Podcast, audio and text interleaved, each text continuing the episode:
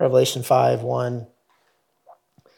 Then I saw on the right hand of him who was seated on the throne a scroll written within and on the back, sealed with seven seals.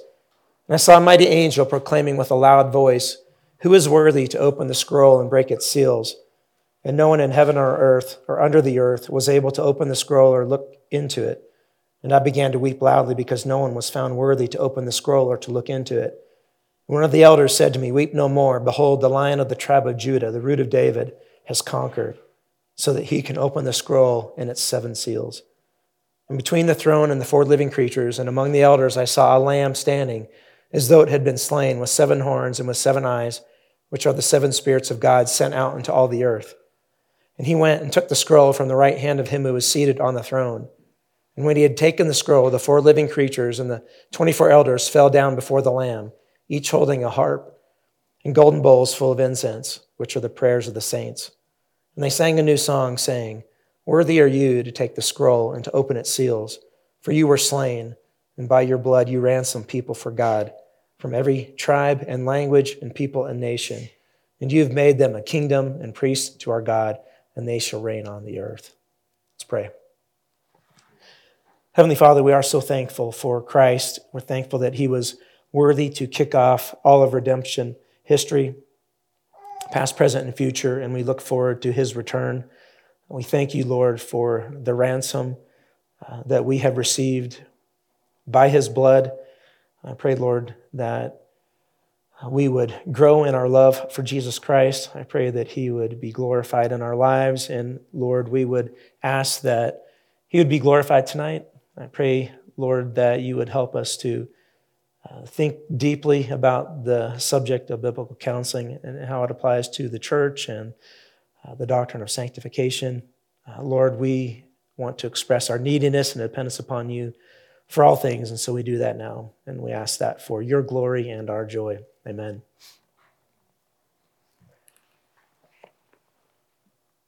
So, uh, Sarah comes to you she's overwhelmed, middle age, we'll say she's 40, with life. She's got six kids, change of schedule, an insensitive husband, minor health issues. She's just moved, all these overwhelming things. And she comes to you and she says, I want some counseling. Or will you help me? Or will you listen to me? Uh, where are you going to send her? Well, hopefully, you know, you're all here at a biblical counseling conference, so you would uh, send them to someone who could give them biblical counseling, your pastor, a friend, whoever. Uh, but what does that even mean? What does it even mean? What, what, what does biblical counseling mean? What do we mean by that? Uh, and that's an important question for us to, to ask and to discuss tonight and sort of kick off and, and frame what we'll be talking about tomorrow. Tomorrow will be very practical. Today, I think it's practical, um, but it is something that is more foundational. It's an important question to ask for several reasons. Uh, biblical counseling is, is a movement that is booming. I kind of got into it in 2004, and at that point, it was already kind of well on its way to, to a movement. But at that time, I think maybe there were two books on depression, maybe two or three books on anxiety, whatever. Now it's you know, kind of just gone crazy. And a lot of people trying to get on the bandwagon, which is encouraging. And, but it's also encouraging many people to adopt the label biblical counseling. And so now everybody's a biblical counselor or doing biblical counseling and we don't know which is which, whatever. And they're trying to do that in order to be seen as legitimate or authentic, depending on what circles uh, they're in. Uh, some people see the errors of psychology more and more. They're doing that, which is great.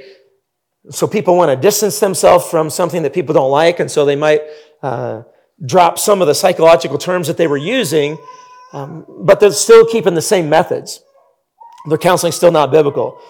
Uh, other groups are saying one thing and then practicing another. In fact, most Christian psychologists, Christian psychiatrists would claim that they're biblical. Uh, one association claiming to do Christian counseling wrote in their doctrinal statement the Bible is inerrant, inspired, and the final authority for all matters about which it speaks.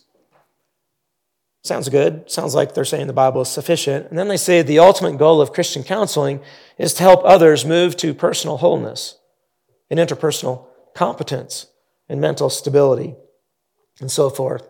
And so, you know, they're saying one thing, but then we see that what they're actually doing is, is fairly man centered. Then some pastors will go to seminary and they think, hey, I went to seminary, so anything that I say is going to be biblical. And so the counsel I give is actually biblical counseling, uh, but it's actually not biblical counseling. Uh, there are deliverance ministries that say that they're biblical. And on top of all that, we live in such a psychologized world that so many Christians actually don't realize how they have been affected or influenced by psychology, uh, even though they read their Bibles, their Bibles regularly. So, for an example, we could say, uh, you know, who in here is an extrovert or an introvert? We like to talk about that. I'm an introvert. You know, I don't like to talk about, I don't like to be around with a lot of people. Well, where did we get those categories from? Uh, to shatter all those people who think they're introvert and they don't need to talk with people. Well, that's good, unless you're a Christian. If you're Christian, well, then you got to love people and do all the one another commands and, and so forth. So even there, extrovert, introvert, we've been highly psychologized. And it's hard to try to figure out, you know, really what we're talking about when we're talking about biblical counseling. So this is a relevant question. What do we mean? What are we getting at when we talk about biblical counseling? So I'm going to give you 10 characteristics of authentic biblical counseling. Uh, but just kind of get a feel. I know there's a few pastors. I know some of you. But how many of you are pastors? Just kind of raise your hand or elders, that would fit in there as well. How many, this is the first time you're being exposed to biblical counseling? Okay, a few of you. How many people are already doing counseling, informal or otherwise, but you know what biblical counseling is and you're trying to do it? Okay, the rest of you. So we got a pretty good mix. I think that this will be helpful, particularly for the people that this, they're being exposed the first time to biblical counseling.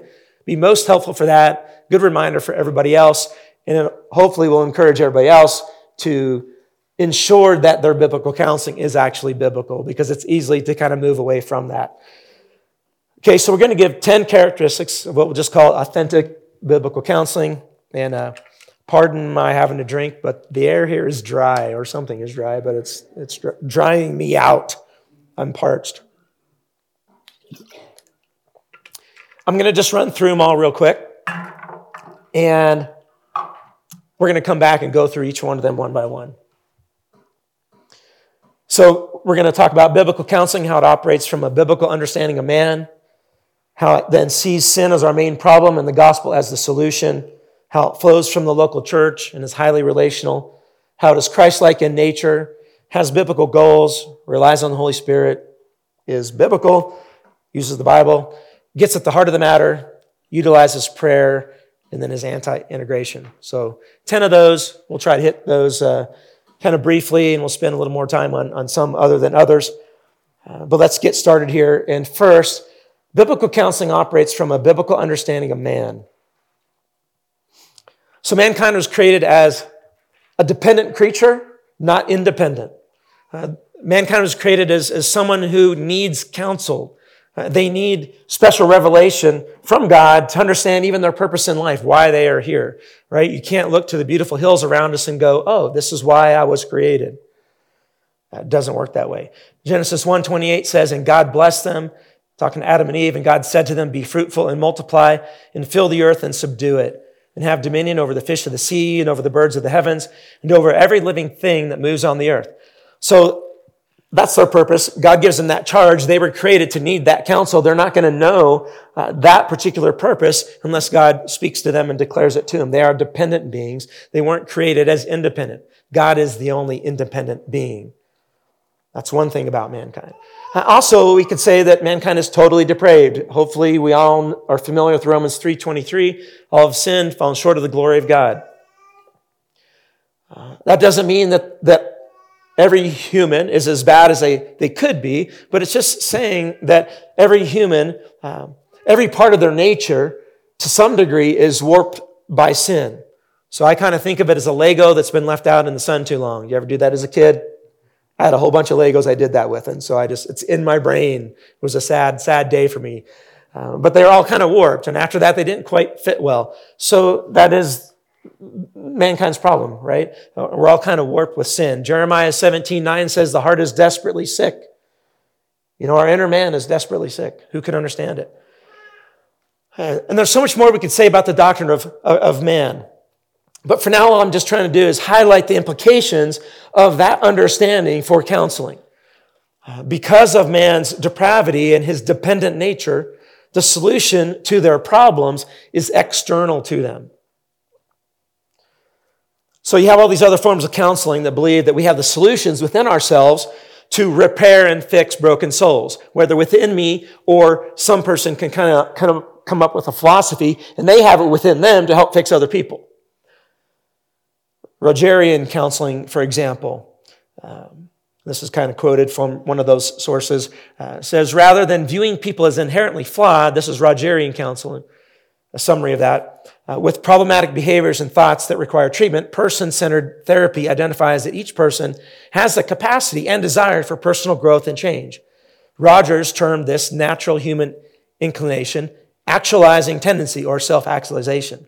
He likened it to, that, to the way that other living organisms strive towards balance, order, and greater complexity. According to Rogers, individuals have within themselves vast resources for self understanding and for altering their self concepts, basic attitudes, and self directed behavior. These resources can be tapped if a definable climate of facilitative psychological attitudes can be provided. Okay, so he's essentially saying that mankind has the, the equipment within them to fix themselves. So if we misdiagnose the problem, then we're going to get the solution wrong. We're going to be way off of the mark there. So, how we understand mankind and his problems is significantly uh, going to impact our counseling philosophy and the methods that we are using. So, biblical counseling seeks to understand man according to how the scriptures define him and describe him. And at least what we've highlighted here is that he's a dependent creature, relies on uh, special revelation, God speaking to him uh, to know his purpose in life at a minimum and also that he's totally depraved, doesn't have the answers within him. So, biblical counseling seeks to understand man according to scriptures. Uh, God's solutions to our problems are actually counterintuitive, or we could say counter our sinful nature. So, it's counterintuitive to distrust our own sinful desires, for example. We can look out at the world today and see that's something that's really going awry. Is the world is encouraging mankind to look within and to trust their feelings, trust their desires. Right? That is, that is the truth. That's not what the scriptures teach. Right? If I know that I'm a sinner and that I was created to be dependent upon my creator God and upon his instructions for life and godliness, then I'm going to go to his word for guidance for all of life's problems. So that's the implication. So biblical counseling operates from a biblical understanding of man. And again, there's a lot more we could say on the doctrine of man from the Bible, but that just kind of gives you, you know, a starting place. Biblical counseling is going to look to the Bible to help them understand mankind. Second, biblical counseling sees sin as our main problem and the gospel as the main solution. Biblical counseling sees mankind's greatest problem as and then their need is to be reconciled to God. Uh, Kyle touched on this there at the end of his message. Romans 3:21 says, "But now the righteousness of God has been manifested apart from the law, although the law and the prophets bear witness to it. The righteousness of God through faith in Jesus Christ for all who believe." Uh, because of mankind's sin, their separation from God, this is what they needed. They needed righteousness found in Christ through faith. For there is no distinction, for all have sinned and fall short of the glory of God, and are justified by his grace as a gift through the redemption that is in Christ Jesus, whom God put forward as a propitiation, as a wrath appeaser by his blood, to be received by faith. So we're sinners, and we need God to act because we're totally depraved. Uh, we have the problems that we have because of sin. That sin then separated mankind from God and so alienated them from their creator God. Okay, this is their biggest problem. Uh, we look at Genesis 3 and the fall of mankind, and we see the destruction and the carnage uh, that is left in sin's wake. And it starts, you know, right there, uh, right there in the beginning. Murder, hate, strife, marital problems, so on and so forth, and continues all the way through deep into the book of Revelation.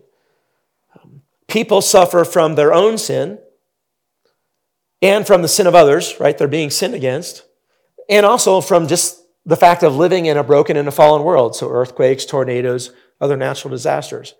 Um, but in Genesis 3, we also see the hope of the gospel, the seeds of the gospel, hints at the gospel.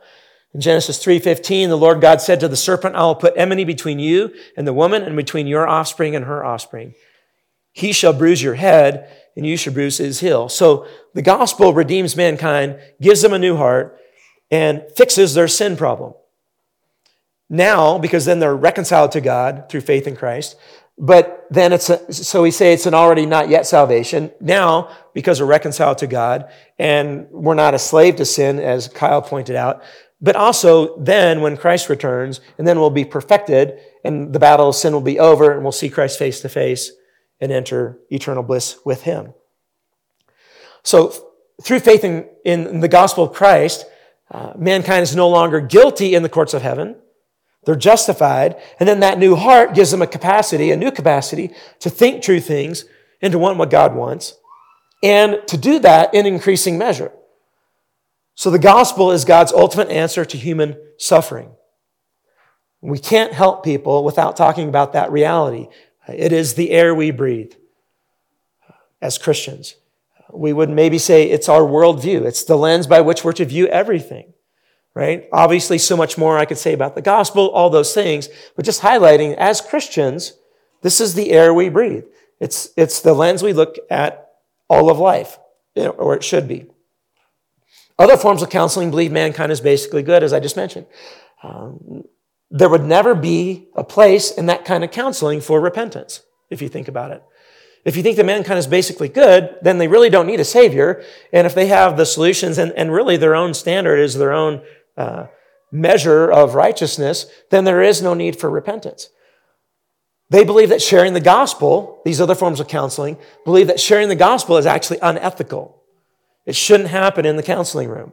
Uh, in the book Counseling and Christianity, Five Approaches, so there's five approaches, and the title of it is Counseling in Christianity. So there's five approaches, the way these books work, and each person gives a chance to give their, their counseling philosophy. So this is Christian counseling. Five approaches, only one. Stuart Scott, a biblical counselor, mentor of mine, only one talks about the gospel and says that he would share the gospel with the people that he's counseling.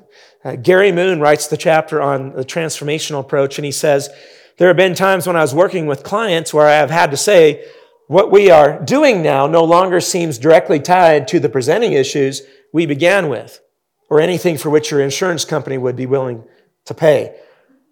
And then he says that he'd be willing to work with them and he would be willing to talk to them about maybe the gospel and something in the Bible, but then they would need to kind of redefine the relationship and what they're doing is no longer counseling and maybe they would have to do it even in a different place, right? He hints that if that happened, then he would share the gospel, but he doesn't promise that he would even share the gospel. Uh, this is typically the mindset of most counseling out there. So other uh, forms of counseling misdiagnose the problem, what mankind's greatest need is. And since they misdiagnose that, they come up with the wrong solutions.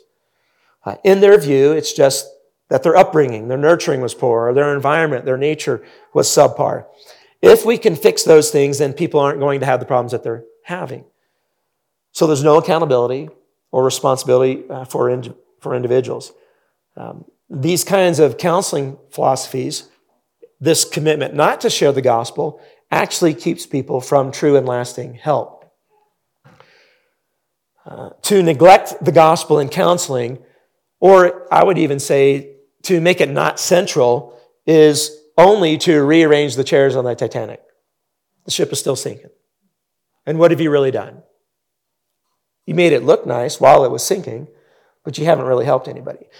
Uh, and worse, it creates legalists who think that they can do all things in their own strength, and it encourages them away from their need for a Savior. So salvation for them is in self help, not in Christ help. And that's really what happens if you don't share the gospel and if your counsel isn't saturated with the gospel. All you've done is encourage them to get to hell quicker. You've encouraged them that the strength is, is in themselves, and really they're only going to be frustrated rearrange the chairs on the Titanic. So that's one aspect of biblical counseling. So we've seen biblical counseling operates from a biblical understanding of man, and then it sees sin is our main problem, the gospel is main solution, is going to share the gospel and saturate the counsel with gospel. Third, biblical counseling flows from the local church and is highly relational. We say this for a few reasons. It needs to flow from the local church. And we talked about this last year if you were here. So if you want a fuller explanation of this, kind of go back to those notes, or I think they're even on uh, this church's sermon website somewhere. Uh, but first, we say this because of the mission of the local church. The mission of the local church is discipleship, making followers of Jesus Christ. Uh, the Great Commission text, Matthew 28, 19 through 20. Uh, Colossians 1.28, Paul says that his aim is to present everyone complete in Christ. Ephesians 4, 11 through 14 uh, talks about the desire to bring everyone to mature manhood, Christ likeness.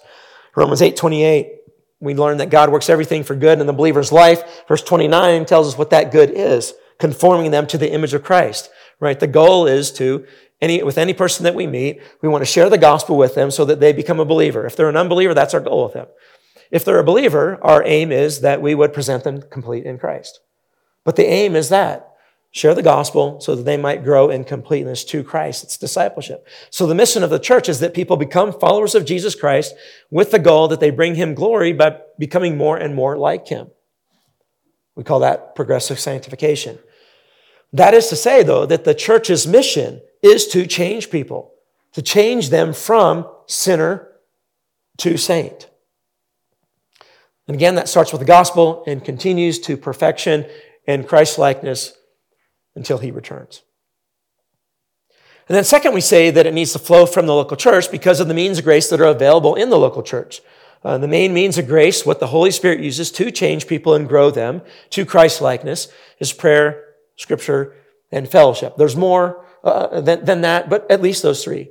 Uh, we're going to talk about prayer in a moment, so I'm going to skip that one. Uh, but let's just talk about the word scripture teaching. John 17, 17 says, Sanctify them in the truth. Your word is truth. And it's talking about the gospel, but really, if we look at the scripture, all of the scripture is funneling towards Christ and the gospel, so it covers all of that. Sanctify them in the truth, right? Grow them in righteousness. Your word is truth.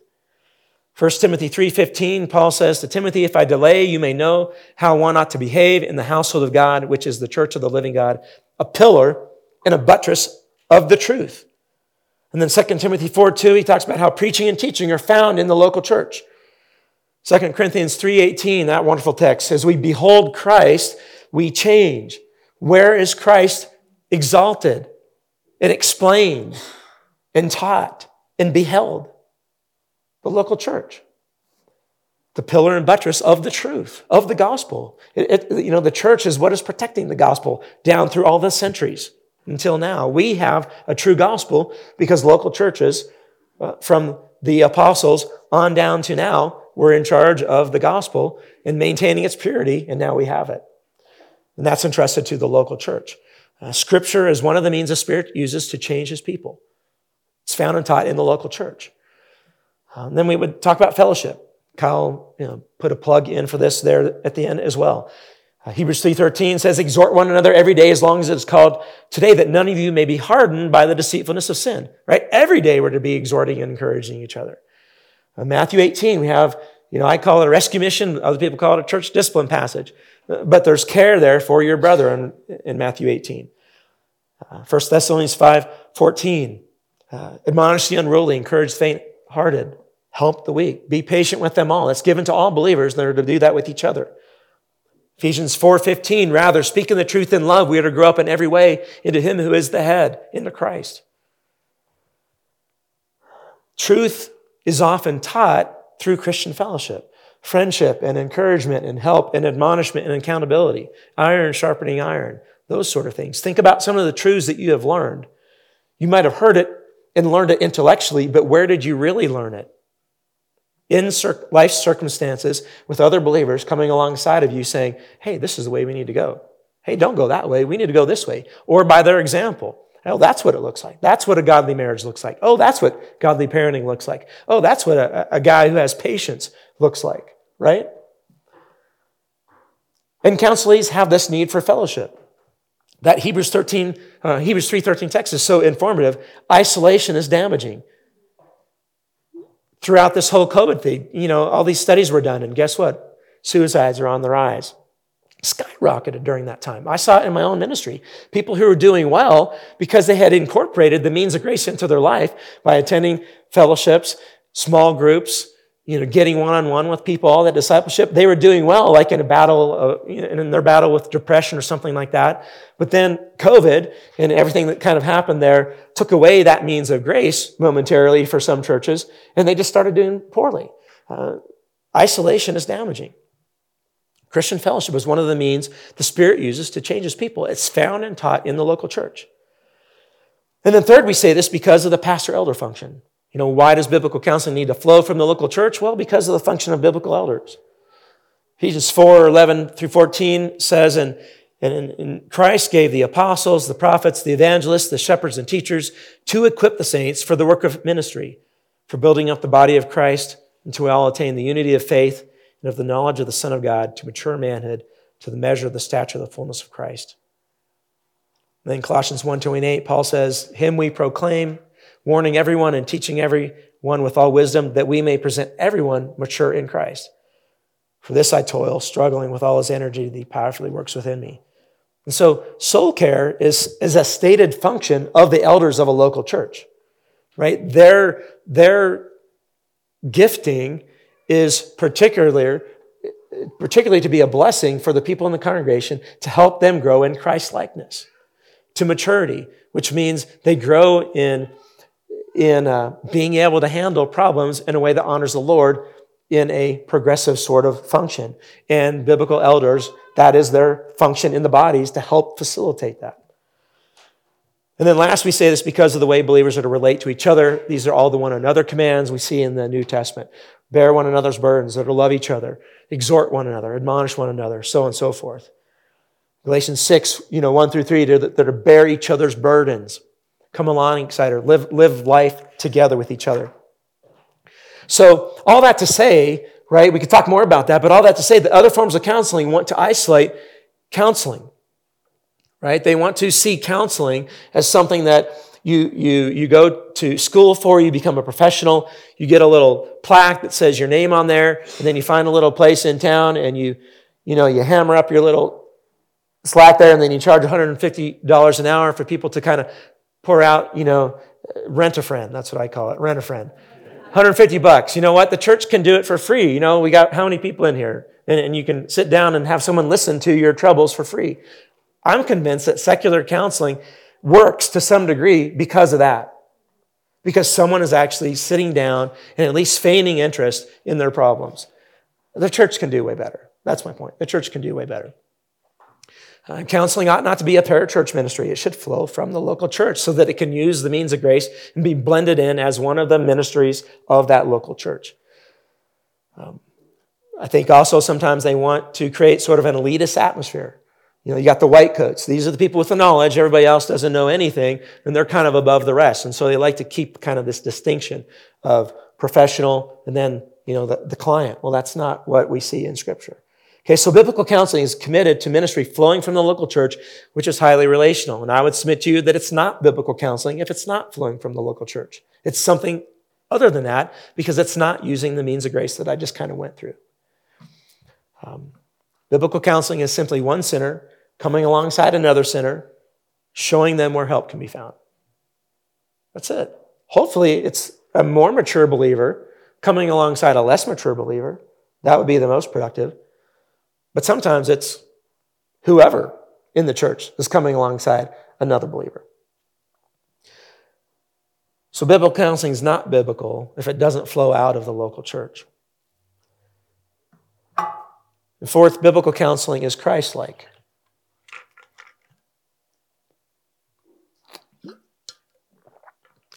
Biblical counseling believes that Jesus Christ is our model counselor.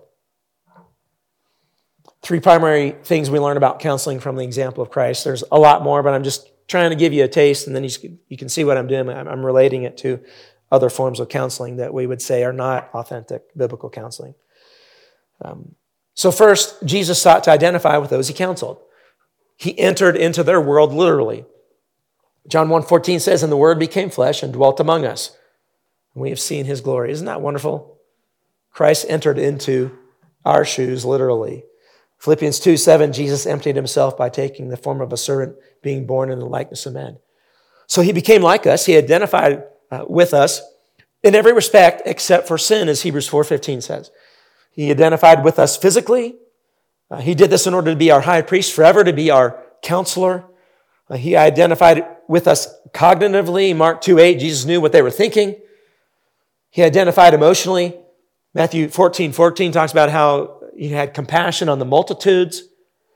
Uh, he can be touched with the feelings of our infirmities. We can get all that to say, if, if our counseling is, is to be like Christ, we can get emotionally involved and we can feel what people are feeling. We can bear their burdens. In fact, you can't bear somebody's burdens if you aren't exercising some sort of compassion towards them, feeling something of what they, what they feel. Sometimes people reject what we're saying because they don't think that we're, they don't think that we'll, that we care. We'll talk more about that tomorrow morning. Galatians 6 2, you know, talks about bearing each other's burdens. We do need to feel the pain of our counselees. And we need to understand their situation and, and, and think what it might be like if we were in their situation. And then it's going to change some of the things of what we say, but it's really going to change how we say it, for sure. Because Christ did that. Now, we're not Christ, but also that means we're not above Christ. Second, Jesus spoke the truth to those he counseled about their main problem. Uh, in general, we see this in John 3 19 through 21. We know that men love darkness. In John 15, Jesus is talking about how men love sin, hate to be confronted about their sin. Luke 5, uh, 27 to 32, their problem is that they're sinners. Jesus is saying this, Luke 7, uh, 40 to 50. Jesus was in the home of Simon. You remember that? I love that. That's one of my favorite stories in the, in the Bible. Uh, the woman comes to him crying, weeping. She wipes uh, his feet with her tears. Jesus says her sins, which were many, have been forgiven. But he highlights that her problem was sin. Most people, many people in our world today would say, so harsh for him to say your sins, which are many. Why would he say that? Well, because he was actually trying to help her. He was speaking the truth to her, helping her see her need and what her real problem was. That's love. It's something other than love to not tell them the truth. And if we don't use the Bible, if we don't share the gospel, we're not telling them the truth. Jesus spoke the truth to the people that he ministered to. And so our counseling needs to be like him. Generally, that specifically, you know, his godly and holy life challenged their sinful thoughts, desires, motives, words, and actions. So as biblical counselors, we're seeking to be that to other people, to live a holy life. And I'm sure if I asked, you know, a show of hands, how many people have been convicted by someone others, someone else's holy life in their, in their local church, everybody would raise their hands. And then third, we, we model our counseling after Christ because Jesus spoke the truth regarding the solution to their problems. Okay, he didn't merely interpret and explain the nature and the cause of their problems. He also provided the solution to their problems. That's what Christ did. Remember the, the parable of the rich young ruler in Luke 18. His situation, his need was exposed, and a solution was provided. John 4, you have the woman of Samaria. Um, Christ presented, you know, highlighted her problem and presented her with a solution, with authority and with boldness. And we need to speak the truth regarding the solution to people's problems. We want to do it in love, but we do need to speak the truth. Again, all I have to say is that other forms of counseling are based off the technique and style of sinful men and women. We want to base our counseling off of the perfect God man off of Jesus Christ. Uh, they teach a separation from the counsel and the counselee, as I, as I just mentioned. The professional and, and the client, keep that separation. You know, uh, they're never going to give their number out and say, hey, call me at home. Something comes up. I just told somebody else, it's like, call me. They're having a hard time with a, just last week. 65 uh, year old guy having marriage issues uh, on all kinds of medication for a, a myriad of health issues. And he's like, I'm just having a hard time getting to the, even remembering that I'm supposed to do the, the homework.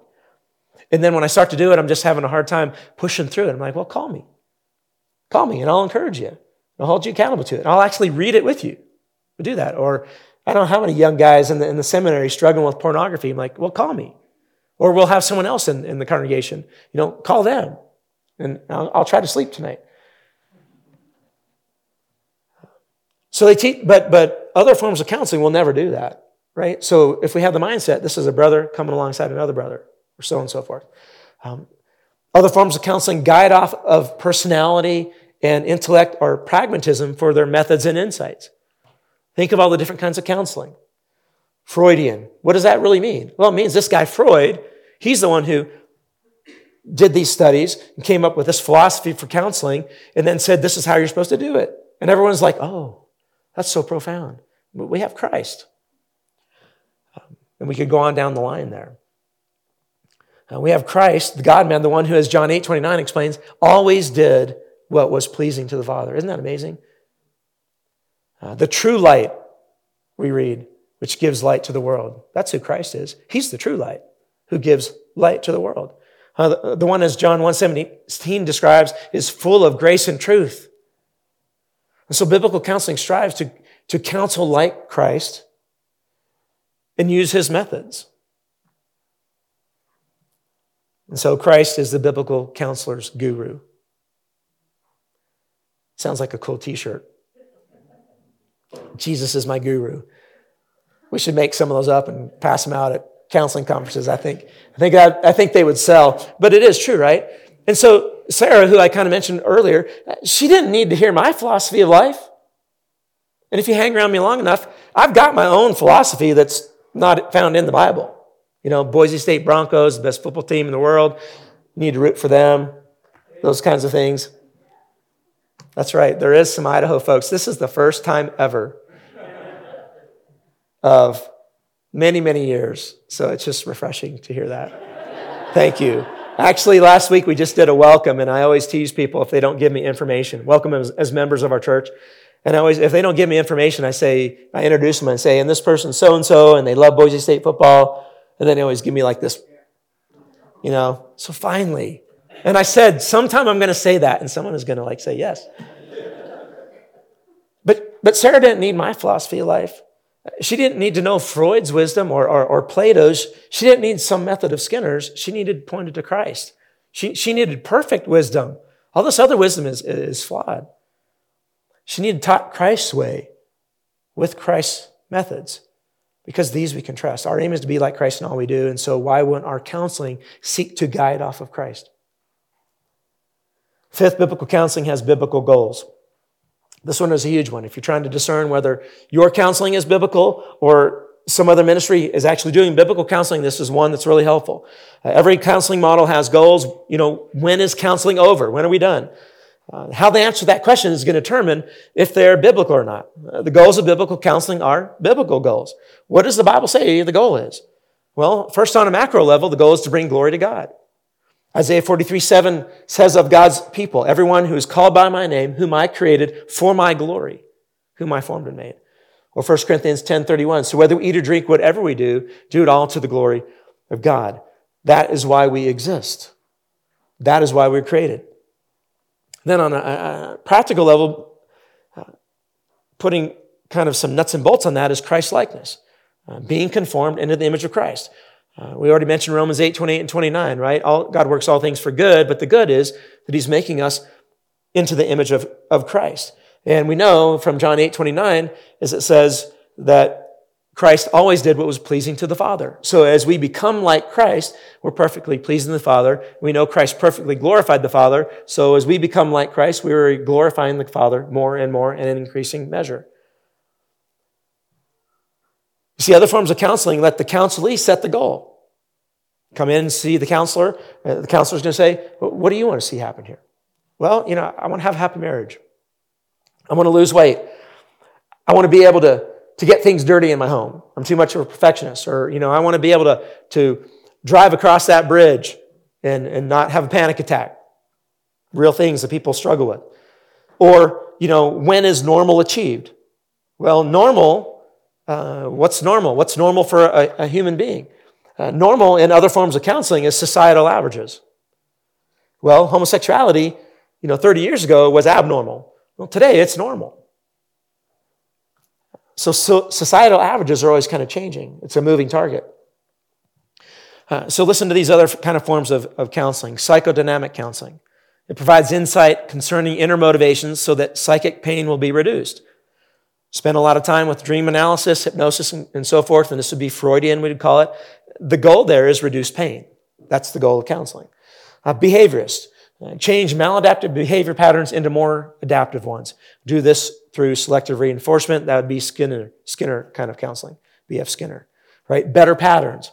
But who gets to define what better is? See, that is the problem. There is no standard of that. So it's really either the counselee or the counselor. What, what defines what is normal for us, right? Scripture. Uh, cognitive counselor. Change irrational, destructive thought patterns into more realistic, constructive thought patterns. Similar to Skinner. Existential counselor. Help the counselee to become more congruent, authentic, in touch with their feelings. Develop more self esteem and better self image. Is that a biblical goal? to have better self image. No, to have accurate self image is a biblical goal. Uh, to be like Christ and spend one's life for Him, to set our affections on things above, not on things of the earth. Uh, to consider others better than ourselves, Philippians 2 3. And then you have family systems therapist. Uh, reduce dysfunctional family relationships and promote more functional, harmonious relationships in the family. God and His will is not the central focus. But the biblical counselor, the goal is different from every non Christian system and either and even some who call themselves biblical or Christian counseling. Uh, biblical counseling goals go far beyond all those other goals. Uh, traps to fall into that you want to keep out of that is biblical counselors need to avoid allowing themselves or the counselee to adopt totally unbiblical goals. For example, to vindicate that the husband is right and the wife is wrong, or being comfortable with their own sexuality, or permission to get divorced, so on and so forth. So you can't do that. Uh, but biblical counselors also need to avoid allowing self or counselees to adopt insufficient biblical goals. You know, good marriage is to make us happy. Well, that's not the goal in life. Happiness isn't the goal in life. Bringing God glory is. And God may receive glory with you not being happy. Difference between happiness and, and joy there. Um, financial security. That's a great goal, um, but it's not the goal having a devotion every day. Uh, that's a means to another goal, right? And if you get that turned upside down, you're not going to be pursuing the right goal. And, you know, we could say peace at any, at any price. Peace is good, but not at any cost. So biblical counseling has the goals to exalt Christ, to please him, and to form the counselee to the image of Jesus Christ, because this glorifies the Lord. So the counselor's task is to help the counselee do this in practical ways in everyday living, exhorting them. And so then when is counseling done for the biblical counselor? When, when are we finished with counseling? Well, when they are bringing God glory, growing in Christ likeness with the regular means of grace that their local church provides and, and their own time in the Word provides. Uh, they're doing that, pursuing that on their own, not perfection, but they're working towards that on their own without you. That's when counseling is done for the biblical counselor. And really normal for us is Christ and then Adam before the fall. Six here biblical counseling relies on the Holy Spirit. The Holy Spirit indwells true believers, He is the best counselor. Uh, just listen to some of the things the Bible claims is the work of the Holy Spirit, and then think of these things in light of what happens when we counsel or in our everyday life. John 6 63 says, It is the Spirit who gives life. The flesh is no help at all. Ephesians 2 1 through 5, Galatians 5 25 talk about how the Holy Spirit can give life to people who are dead in their trespasses and sins. John 3 3 and Titus 3 5, the Holy Spirit there is described as being able to cause people to be born again, to be regenerate, to be renewed, to make them new creatures, 2 Corinthians 5 17. Philippians 3 3 says, For we are the circumcision, Spirit of God, and glory in Christ Jesus, and put no confidence in the flesh. Right? So the Spirit in us can make us want to worship God from the heart, not mere externalism. John 14, 16, Jesus says, And I will ask the Father, and he'll give you another helper to be with you forever, even the Spirit of truth, whom the world cannot receive because it neither sees him nor knows him. You know him, for he dwells with you and will be in you. Spirit provides help and comfort. John 16, 7. I'm going to go through these kind of lightning fast, but you'll just kind of get the whiff of it. Uh, John 16, 7. The Spirit can convict of sin, righteousness, and judgment. We can't convict people of sin, right? If, if, if someone is committing adultery, we can't convict them of sin. The Holy Spirit has to do that. We can point them to the Word and to the church and the other means of grace, and pray for them, but we can't convict them of the. The Spirit does.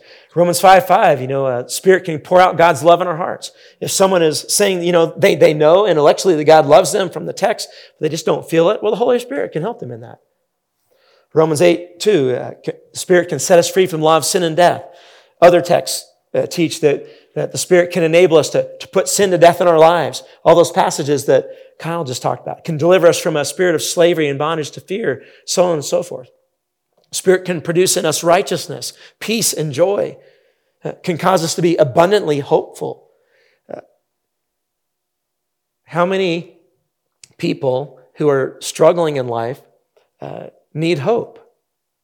Well, the Spirit gives hope. Uh, the Spirit can enable us to be made holy, to purify us. And so the Holy Spirit is the real counselor, and the Holy Spirit is powerful.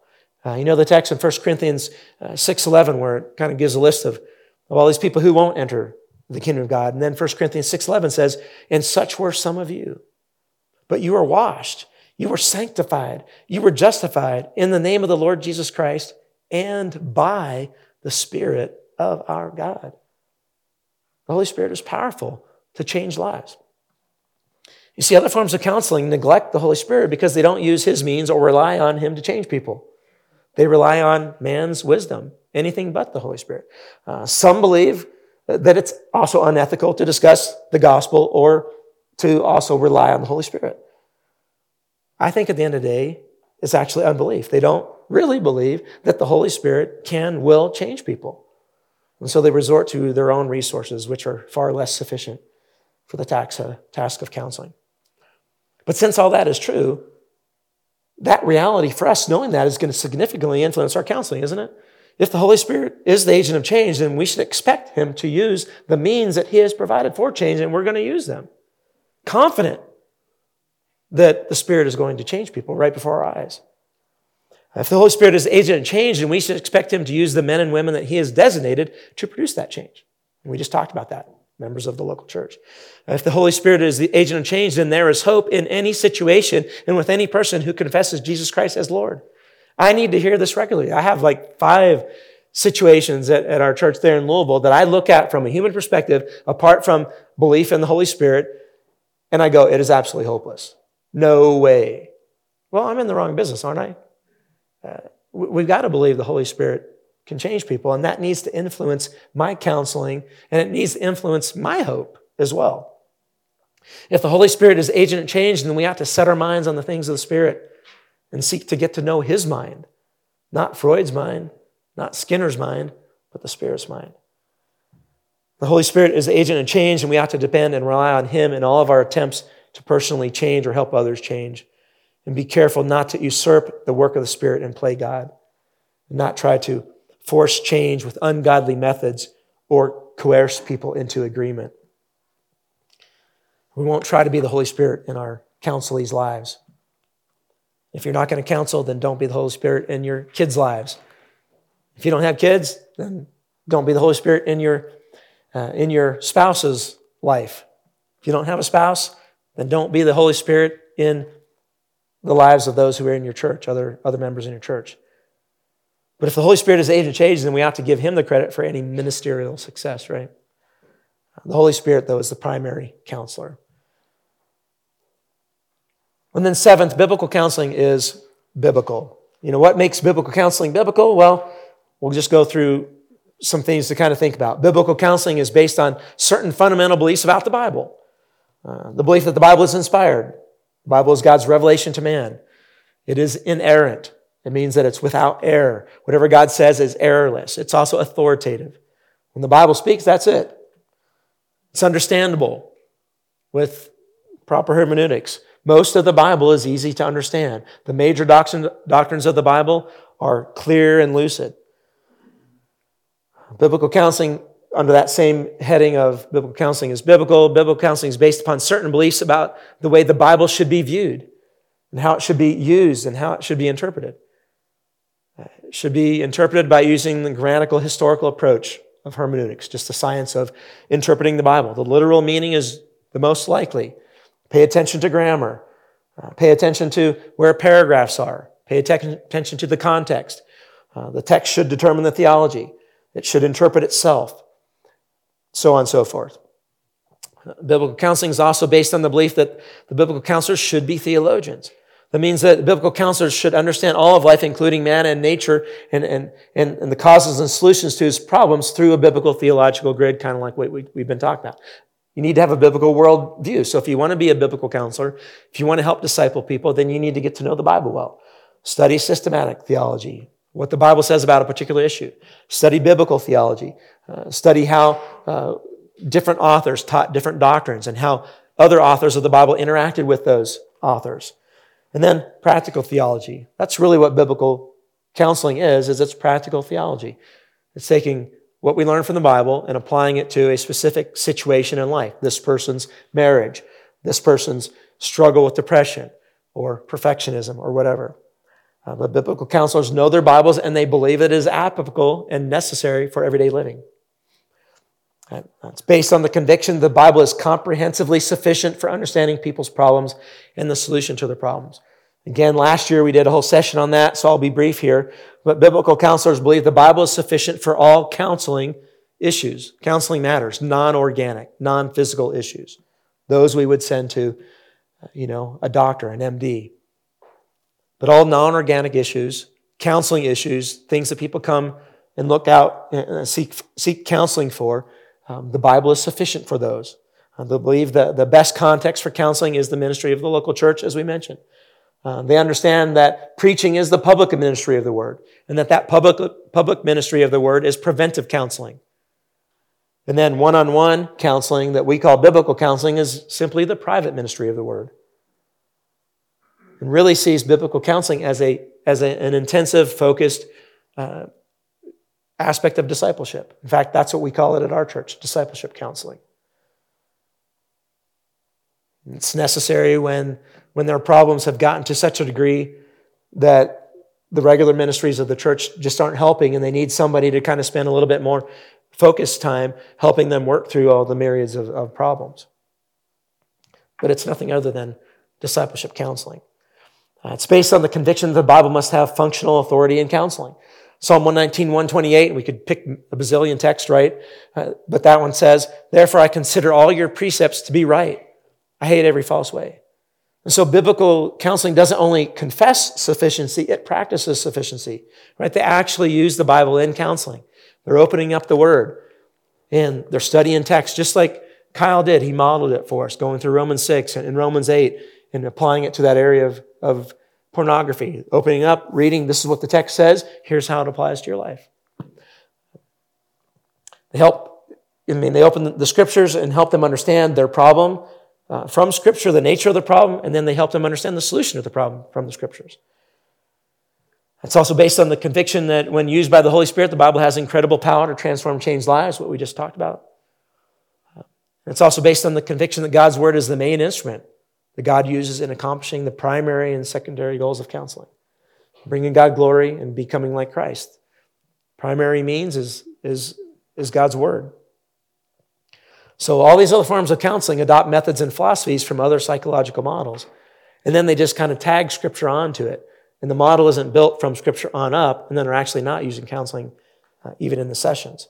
Uh, they're just using it maybe as a, as a proof text, uh, picking one from here, one from here, and not applying it in its context, and it's actually not even sometimes the truth. So biblical counseling seeks to be biblical in the way that we've just kind of described it. Uh, eight, biblical counseling gets at the heart of the matter. We're going to talk about that tomorrow night. That'll be my, that's my favorite lecture. Uh, I think it is probably the most integral to the counseling that I particularly do, but we'll talk about it more then. And then, ninth, biblical counseling utilizes prayer. I'm running out of time, so I got to just kind of briefly touch on this, but just think about what the scripture says, uh, what prayer does. James 5:16 says the prayer of a righteous person has great power as it is working. You can think of all these other texts about prayer and exhortations to prayer. Colossians 1 9, Paul prays that they would, that they would walk in a manner worthy of the Lord, fully pleasing to him, bearing fruit in every good work and increasing in the knowledge of God. If someone is fully pleasing to the Lord, do you think that they're going to be struggling and wallowing in, in some of the problems that they're wallowing in? Not if they're fully pleasing to the Lord. Paul prays for what they need, and that's what they need. And he's confident that the Lord will answer that prayer. So Christian and non-Christian counselors, they won't pray with the counselees for the same reason. They think it's unethical, um, unprofessional. Even some seminaries, they, when they're teaching a preaching class, they don't teach the, the preachers to be, uh, to pray before they sit down and, and, and attend to that task. In fact, many ministers barely pray at all. But prayer was a matter of first importance. With Paul, he told Timothy in 1 Timothy 2 1, First of all, then, I urge the supplications, prayers, intercessions, and thanksgivings be made for all people. Uh, prayer ought to be one of the first things that we do with people. It's an act of faith, and it, and it expresses our dependence in God's independence. It's a humble act.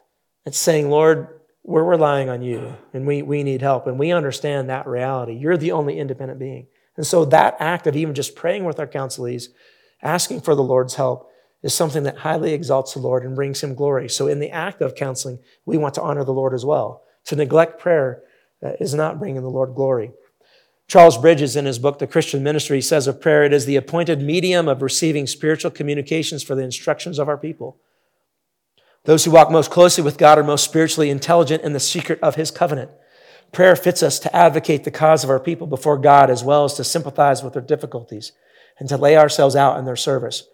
Probably the laborious fervency of Epaphras' secret exercises were as fruitful as his public work. And then he says, And who knows, but we shall find that our most successful efforts for our people were the hours, not when we were to them from God, but when we were speaking for them to God.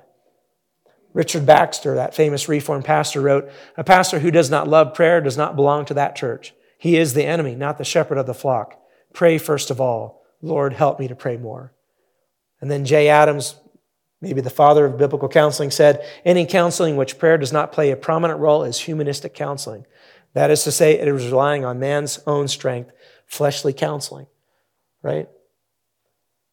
So if prayer isn't a central tenet of the counseling process, then it's humanistic counseling, which means it is arrogant counseling and it can't call itself biblical.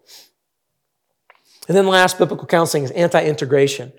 What is integration? Well, simply put, it's taking the findings of psychology, right? Studies external to scripture, external to scripture about the inner man, the soul, counseling issues, and then using them in counseling.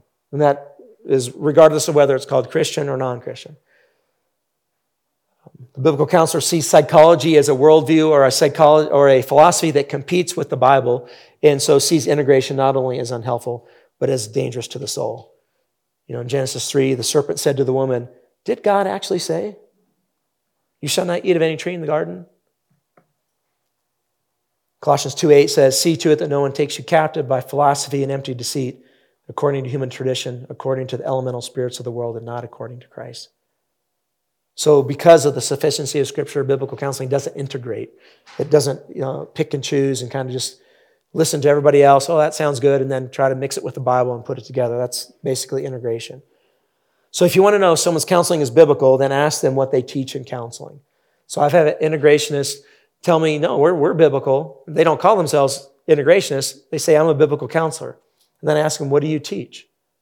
And then I hear that they teach uh, reparative therapy or or, or whatever. They, they use dreams and memories and go back in memories and try to repair these memories and fix that. And where did you get that from? You didn't get it from the Bible. Where did you get it from? Oh, uh, and it's going to be from something outside of the Bible. So you have to ask them what you teach uh, because they're going to claim that they're biblical. But the Bible says you know them by their fruit. If they teach the scripture, then they're biblical counselors. If they teach psychological findings, which is the study of man about man, then it's integration. So, all of that that we've said, uh, those are 10 distinctives of authentic biblical counseling. Uh, there's more than that, but those are some that kind of came to my mind as I've thought about counseling over the years and have helped me uh, kind of discern what has been biblical counseling and also things that challenge my own counseling to make sure my own counseling is biblical as well. Um, out of time, let's go ahead and pray. If you have questions, you can come to me up front and I'll be around. But let's pray. Lord, we're so thankful for your word. We're thankful that, that uh, you didn't leave us to flail around on our own, that for the uh, existence of mankind, uh, they have not been without help in overcoming personal problems in their life, non organic problems, uh, but they have been dependent upon your word the whole entire time, and your word has been sufficient. Uh, Lord, help us to honor you and exalt you uh, and be biblical in our counsel. I pray that you give us great sleep tonight, that we'd have strength and energy to serve you tomorrow with zeal and passion and energy. And pray, Lord, that you would be glorified and honored. Keep us safe as we uh, go our separate ways tonight. In Christ's name, amen.